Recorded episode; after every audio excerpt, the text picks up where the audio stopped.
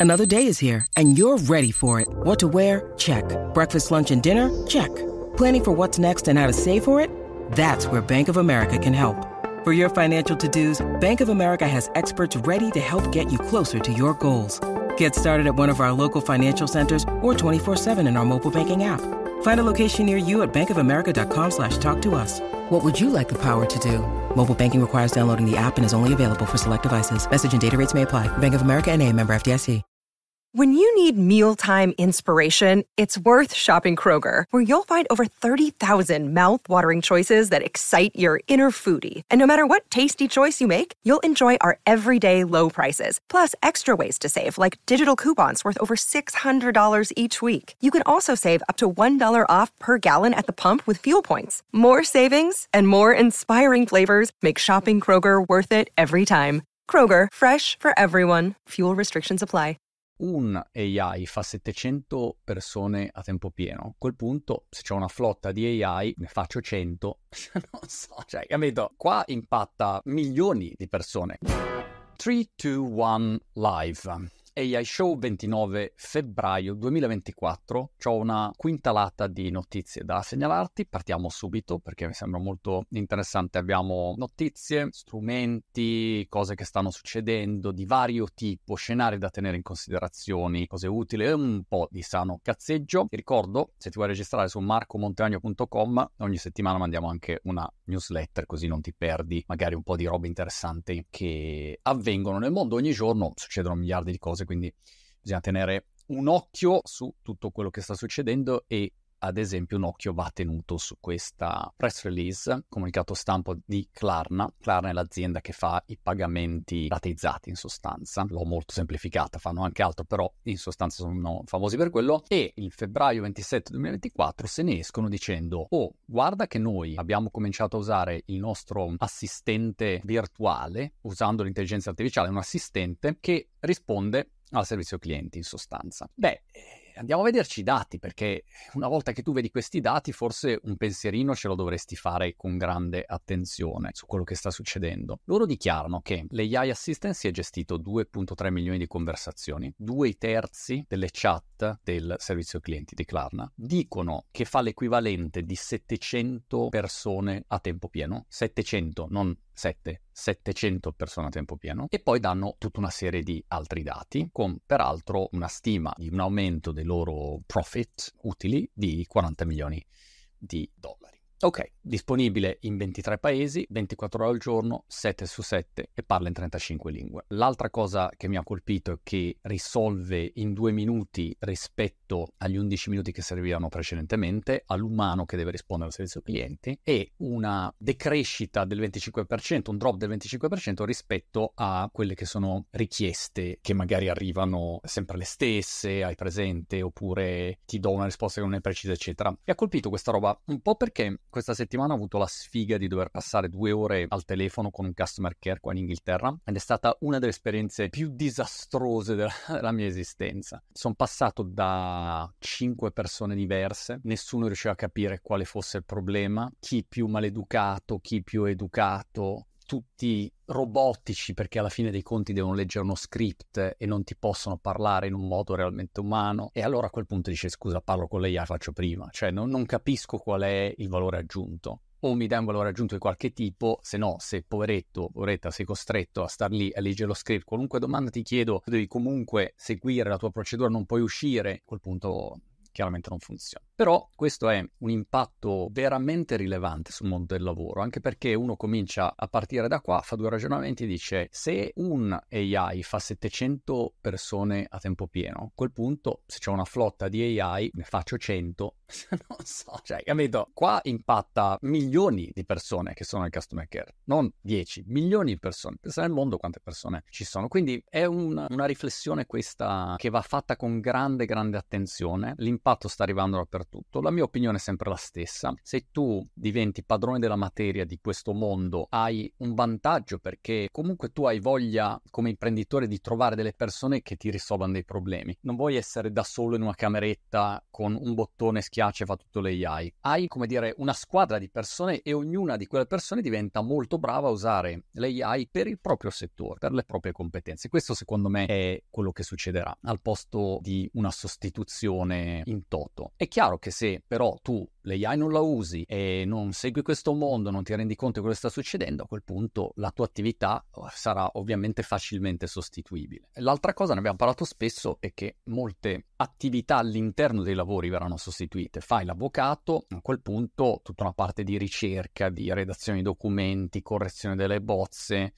schedulazione dei meeting, cioè c'è tutta una serie di attività che sono totalmente automatizzabili. Già oggi, non tra dieci anni, già oggi sono totalmente automatizzabili, però se io vado da un divorzista, nel momento in cui hai un momento importante emotivamente importante, hai bisogno di qualcuno che non sia solo capace di fare un ricorso, ma sia anche in grado di darti una mano, un supporto, no? È un mestiere a 360 gradi, come quando si dice sempre l'esempio dei, dei grafici o di un design. Cioè, un designer non è che fa solo il logo, ha una visione a 360 gradi di quella che deve essere un'immagine dal punto di vista estetico, di brand, eccetera. E allora il suo valore aggiunto non può essere solo manuale esecutivo. Sarà la prima persona, lui a prendere tutti questi strumenti e usarli a proprio vantaggio. Fino a quando l'AI chiaramente non passa a fare un mestiere diverso che è quello di non essere soltanto uno strumento che ti ti aiuta a risolvere un problema, ma diventa lo strumento che risolve il problema, che è molto diverso. È come dire, chiedo all'AI come faccio a migliorare a scacchi e mi dice fai così. È uno strumento che mi aiuta a risolvere il problema. Quando diventa veramente smart, dice aspetta che giochi io al posto tuo. A scacchi lo fa già, ma pensa eh, a qualunque tipo di attività, questo sarà quello che succederà. Seconda notizia che ti voglio segnalare è che il CEO di eh, JP Morgan, Jamie Dimon, ha dichiarato che l'AI non è soltanto una moda, ma questo è reale. Ora, Jamie Dimon nella community di chi segue un po' il mondo cripto, bitcoin, fa un po' ridere, no? Pur essendo una delle persone ovviamente più top dal punto di vista degli investimenti a livello planetario, quindi ha un'esperienza pazzesca, è uno che ne sa da far cuccioli, no? Se si parla di finanze, mercati, economia, eccetera, eccetera, quando parla di bitcoin non ci ha mai preso in vita sua, quindi non lo so perché. Probabilmente non ha fatto i compiti a casa come, come molti e quindi non ha mai studiato seriamente la materia, si è fossilizzato sui suoi sui suoi luoghi comuni preconcetti. Però, a prescindere da questo, è senz'altro una persona molto, molto smart e eh, sul tema delle AI è ovvio che dica questo. Cioè, adesso non è che serva Jamie Dimon a confermarcelo, però è un ulteriore, come dire, timbrino che ti dice, uh, guarda che anche Wall Street, insomma anche tutto quel mondo lì lo sa che l'AI è una roba che è qui per restare. Abbastanza ovvia come notizia, ma volevo segnalarlo, no? Perché a volte le persone, fino a che non c'è qualcuno nel loro settore che dice, ah, guarda che quella cosa è vera, allora non lo fanno. Un po' come quando sono usciti i social che fino a che alcuni personaggi noti non hanno usato i social, sembrava una bazzecola. Quando alcuni personaggi famosi hanno cominciato a usarli, allora, ah no, allora i social, così la gente è un po' pecorona e bisogna ricordarlo. Però che cosa si fa davanti a questa rivoluzione dell'AI? Ho visto questo video che è andato abbastanza virale su Twitter e in sostanza è in Singapore, Parlamento in Singapore, e c'è un intervento dove si affronta questo tema dell'AI e viene analizzato, si parla di Sora, cioè sembra un evento tech, non so. Ora io non so in Italia, in Inghilterra, quanto avvengano questi questa tipologia di interventi all'interno dei parlamenti, del, del Senato, della Camera, eccetera, eccetera. Però oltre a parlare, poi bisogna anche agire. E qua la sensazione è che ci siano dei paesi che sono più avanti e dicono ok, allora bisogna cambiare, bisogna capire come utilizzare la tecnologia, come non farci prendere di sorpresa, come cambiare il sistema della scuola, ad esempio, dell'istruzione, eh, perché questa cosa cambia tutto, il lavoro, come lo gestiamo, cioè tutto questo discorso è un discorso che in prima serata al telegiornale dovrebbe sempre esserci questo tema, sempre, non ci deve essere nient'altro, cioè, cioè questo è il tema principale perché ti crea un potenziale disastro o una potenziale crescita in base a come lo affronti e devi creare una grande consapevolezza tra i cittadini e tra tutti quelli che lavorano, le aziende, istituzioni, eccetera, eccetera. Allora è interessante vedere che eh, alcune nazioni sono avanti. Qui in UK la sensazione è che a volte siamo avanti, a volte invece no. Anche no. Fatemi sapere dove vivete voi qual è la situazione nel vostro paese. Anche perché, collegato a questo, ho trovato quest'altro video invece che è un'applicazione pratica dell'AI usando la visione che è possibile, sai che tu puoi inquadrare qualche cosa e a questo punto hai la possibilità di avere una risposta. Puoi caricare un'immagine oppure fare una foto o riprendere con la tua webcam. E la cosa che ha provato a fare questo signore è molto semplice, è una simulazione di come sarebbe l'utilizzo delle AI. In pratica dice io riprendo col cellulare no? il mio foglietto mentre sto facendo la mia operazione, collego il mio flusso video con le API di OpenAI, in sostanza mi collego a ChatGPT, facciamola semplice così. ChatGPT capisce quella che è l'operazione e poi gli chiedo di darmi una mano, gli chiedo di darmi la risposta. E lo tratto come fosse il mio insegnante o un mio tutor o una persona che mi dà ripetizioni. Dice guarda, ho questo problema, come l'affronto? E in più collegando Whisper, quindi la parte vocale vocale, trasforma il testo scritto in voce e ha una voce che inizia a dargli delle indicazioni. Eccolo qua. X4, ones in 14 equals 8.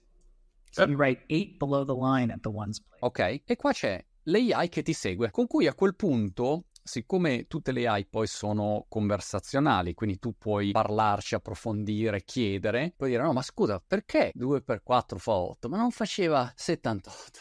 so che punto c'è un problema più serio delle AI, vedete? E questo secondo me sarà un qualche cosa embeddato dappertutto, cioè ovunque noi avremo il nostro potenziale assistente di qualunque settore e decidiamo noi poi il livello. Cioè, io penso che un aspetto importante che uno si dimentica in questa vicenda è che se tu la usi bene l'AI, hai la possibilità di imparare, di sviluppare meglio la tua comprensione, il tuo cervello, la comprensione di te stesso, perché devi anche fare domande migliori per avere risposte migliori, eccetera, eccetera. Quindi questo è un aspetto interessante. Apro parentesi, l'altro giorno sentivo una discussione sulle GI, quando l'intelligenza artificiale diventerà super intelligente, bla bla bla, quello che è, varie definizioni, poi ci sono i DGI, e effettivamente una delle cose che noteremo sarà che l'AI sarà in grado di fare domande molto migliori rispetto a quello che facciamo noi, mentre tutti si concentrano sulle risposte. Ah, ma ha dato la risposta giusta, la risposta sbagliata. Il vero punto, se ci ragioni, sono le domande. Io quando ho interessato Jeff Bezos, cioè,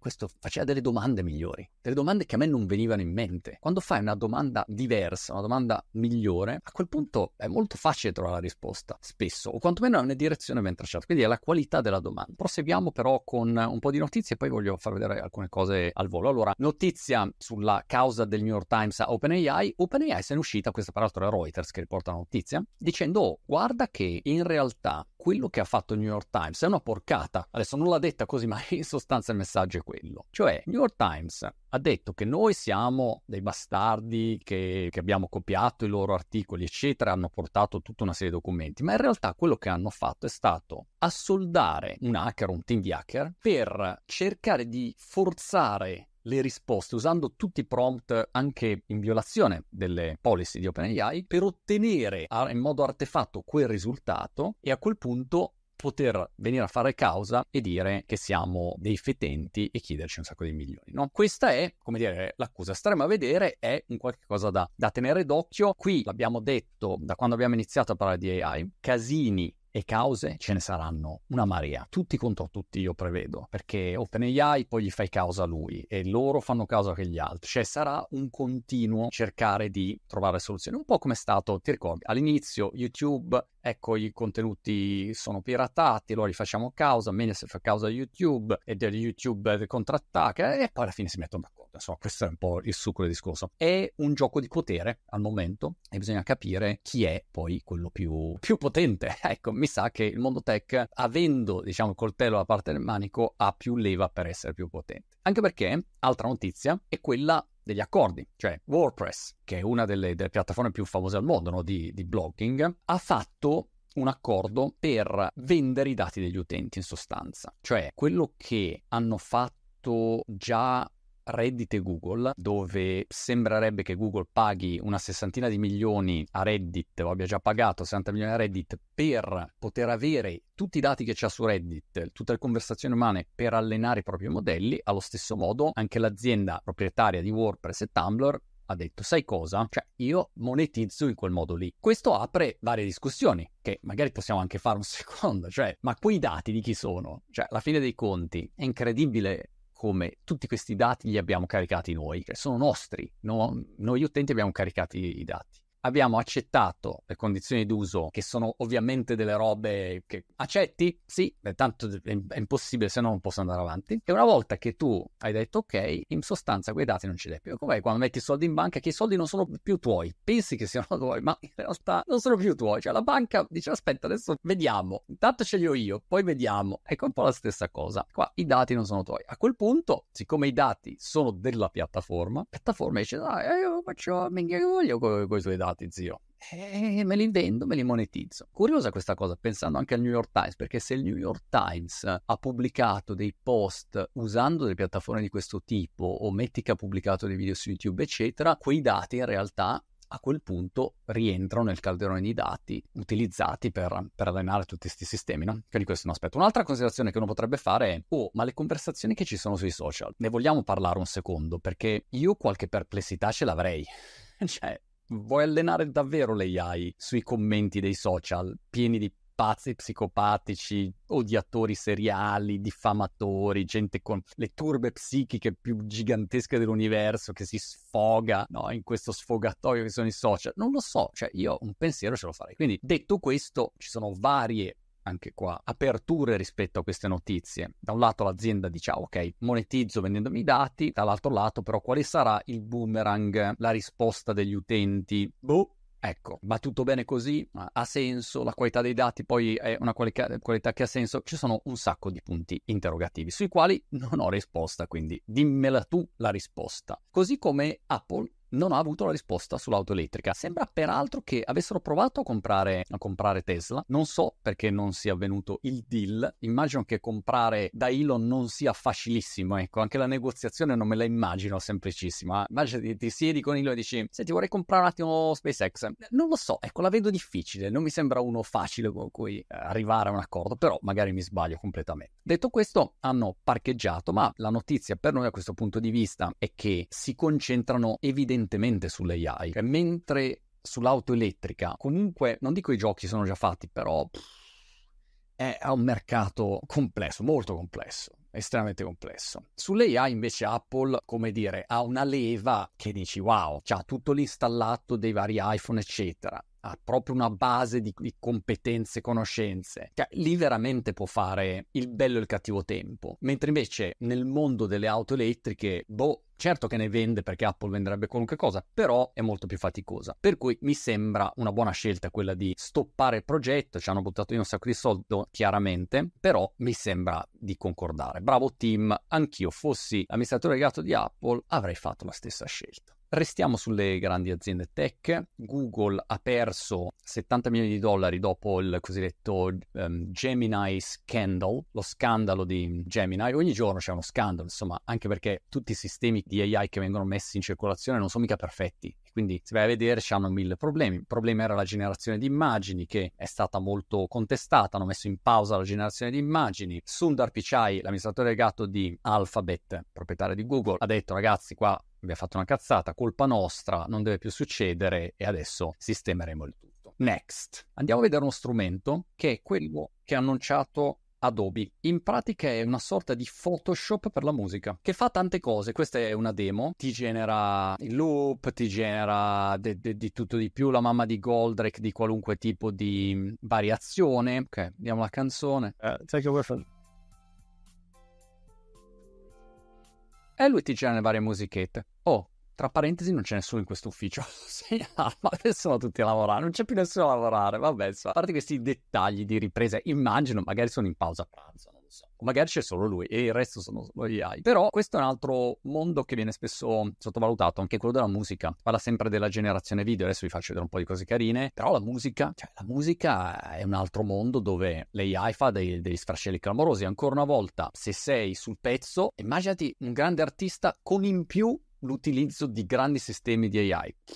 Cioè, strepitoso, no? Metti insieme due enormi forze. Se invece sei un mediocre, purtroppo un sacco di musica è proprio musica mediocre, come in tutti i campi, un sacco di film sono film mediocri, a quel punto è facile rimpiazzarti perché non c'è nessun valore aggiunto. No? Andiamo a vedere la parte robotica. Sulla robotica, la sensazione che ho io è questa, che quando si parla oggi di robot, in genere è per fare delle cose un po' stupidine, così, oppure ecco, sono sempre un po' questa la sensazione, no? Invece, peraltro questo diciamo è anche divertente, no? Dici ok, un po' di cazzeggio e ci sta anche, non è che il robot deve essere sempre lì serioso, però ecco, c'è un po' una sensazione distorta secondo me oggi della, della robotica e se vado a vedere invece gli utilizzi che possono essere fatti, prendiamo questo, no? Esper Hand è un esempio interessante, cioè è un utilizzo della robotica per permettere, ad esempio, a questa ragazza di avere di nuovo il suo, il suo, braccio, la sua mano. E quindi, sai, quando vedi queste cose dici, caspita, ecco, questo è un utilizzo vero. Cioè,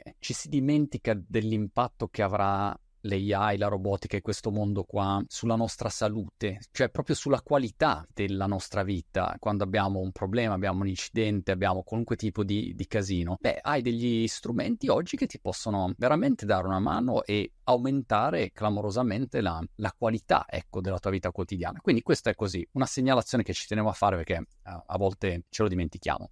Va veloce questo mondo. Altra notizia così al volo, che però sembrava interessante segnalare, per quanto tempo ci hanno detto che il problema erano le mani, è presente no? Ecco, però le immagini generate hanno sempre il problema delle mani che hanno 27 dita, sono lunghe, sono corte, non si riesce a capire e c'è questo studio, invece questa nuova ricerca che invece dichiara che questo problema insomma l'avrebbero praticamente risolto. E questa è una segnalazione che mi sembra importante fare perché uno si dimentica che la tua opinione di ieri la devi rivedere oggi. È sempre il primo giorno. Partiamo da questo presupposto. Umili sempre il primo giorno. È ancora così? Magari non è più così. È già cambiato. C'è già qualcuno che ha trovato una soluzione. Questo mondo va estremamente veloce. Perché va estremamente veloce? Uno dei motivi è che hai aziende tipo Qualcomm che ha rilasciato 80 modelli open source, 80, no, no, 80 modelli open source dove tu puoi andare, giocarci, ti danno già a disposizione come fossero dei template e tu senza avere le risorse di OpenAI, robe così, puoi entrare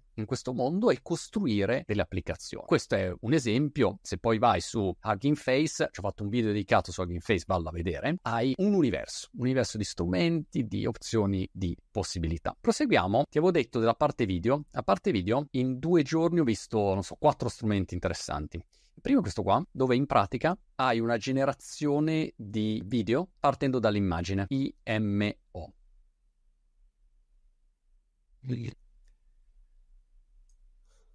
la Gioconda che parla. Quindi parti da un'immagine e questo genera un video che dici, mm, not too bad. Mi sembra peraltro che sia Alibaba questo, dovrebbe essere Alibaba. Collegato al mondo del video, un'altra notizia che ha colpito è il fatto che Pika, che è uno dei siti dove puoi andare per generare dei video, ha aggiunto il lip sync, cioè il sincrono col labiale. Eccolo qua. Oh my god. I'll be damned. Is this real?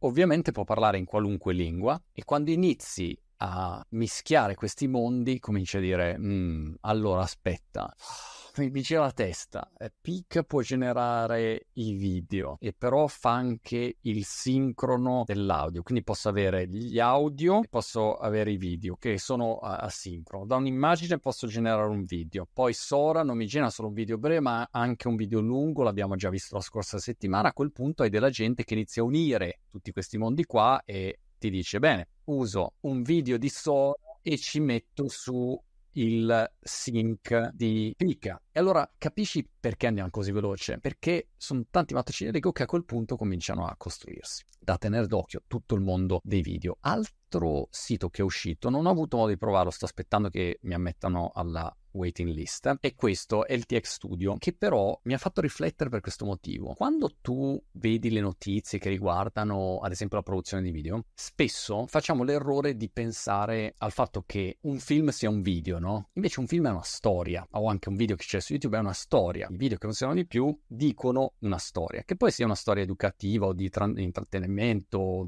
horror, una commedia, però è sempre una storia. Questo è il pezzo mancante. Allora mi piace l'approccio di questi signori che invece cercano di creare uno strumento che ti permette di fare lo storytelling dall'inizio alla fine, di cui la produzione video, il labiale, sincrono, la voce, eccetera, eccetera, è pezzo, però non si concentrano solo su quello. E questo secondo me è un altro passaggio importante, perché si iniziano a mettere insieme tutti i pezzi di sta vicenda. E quando metti insieme tutti i pezzi è evidente ancora una volta che se sei capace eh, hai, wow, una tecnologia clamorosa in più che prima non avevi e allora l'Hollywood di turno può avere risultati ancora migliori, Christopher Nolan di turno può avere risultati migliori, Christopher Nolan peraltro dubito che userà queste tecnologie, però Cameron, ecco, me, lo vedo subito usare sta roba. E a cosa bella per noi che se anche sei un carciofo e che dici ma io un film in vita mia non sarei mai riuscito a farlo o una musica in vita mia non sarei riuscito mai a comporla, hai la possibilità di avere accesso a strumenti che ti permettono di esplorare quel mondo e magari poi ti appassioni, diventi bravo and good luck for you. Altro settore interessante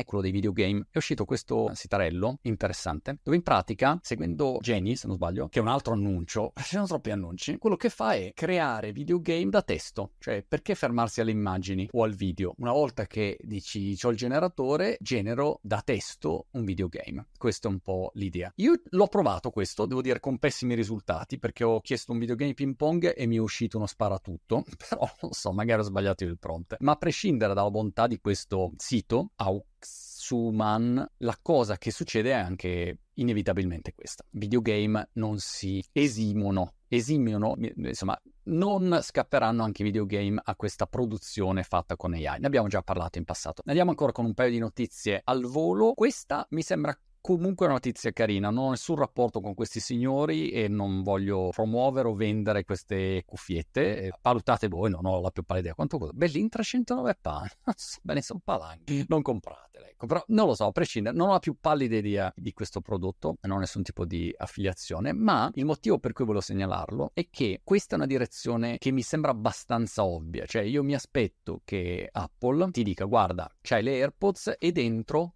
ti bastano le AirPods. C'è dentro un AI che è il tuo assistente con cui parli e gli dici: Allora, guarda, sono qua, Piazza Duomo a Milano, che ristorante posso andare? Oh, guarda, fai un salto lì e via così, no? Quindi l'idea che le tue orecchie siano un posto interessante da cui partire per l'AI è abbastanza inevitabile, ecco, mi sembra abbastanza inevitabile. Ascolti la musica, però poi c'hai tutta la tua parte di AI. Una cosa che fanno queste cuffiette è la traduzione simultanea. Hai la cuffietta di destra e la cuffietta di sinistra. Immaginati che vai in Giappone, a quel punto cuffietta di destra a te che parla italiano, cuffietta a sinistra al, tuo giapponese di, fronte a te, lui ha la traduzione giapponese, tu la, la traduzione italiano e via, e ti, ti parli parli così in traduzione simultanea. E questa è una cosa carina, traduzione eh, live, bla bla bla. E puoi fare varie cose. Poi ci hanno integrato OpenAI, che a quel punto ti fa da assistente e tutto quanto, però passa dal tuo orecchio e dalla tua voce. Chiudiamo con un qualcosa che non ha niente a che fare con l'AI, ma che insomma ci tenevo a segnalare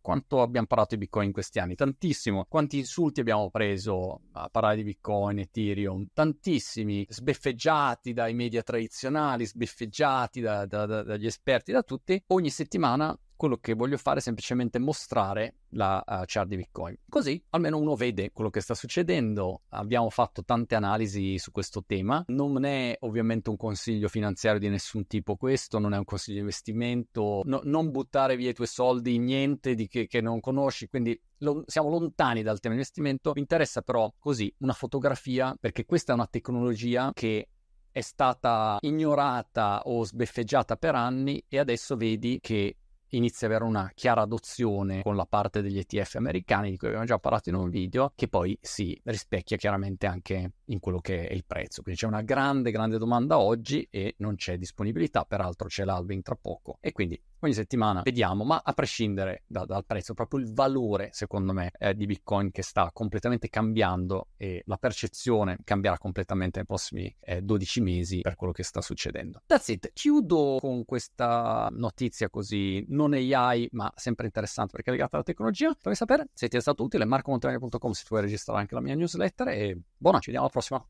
Ciao ciao.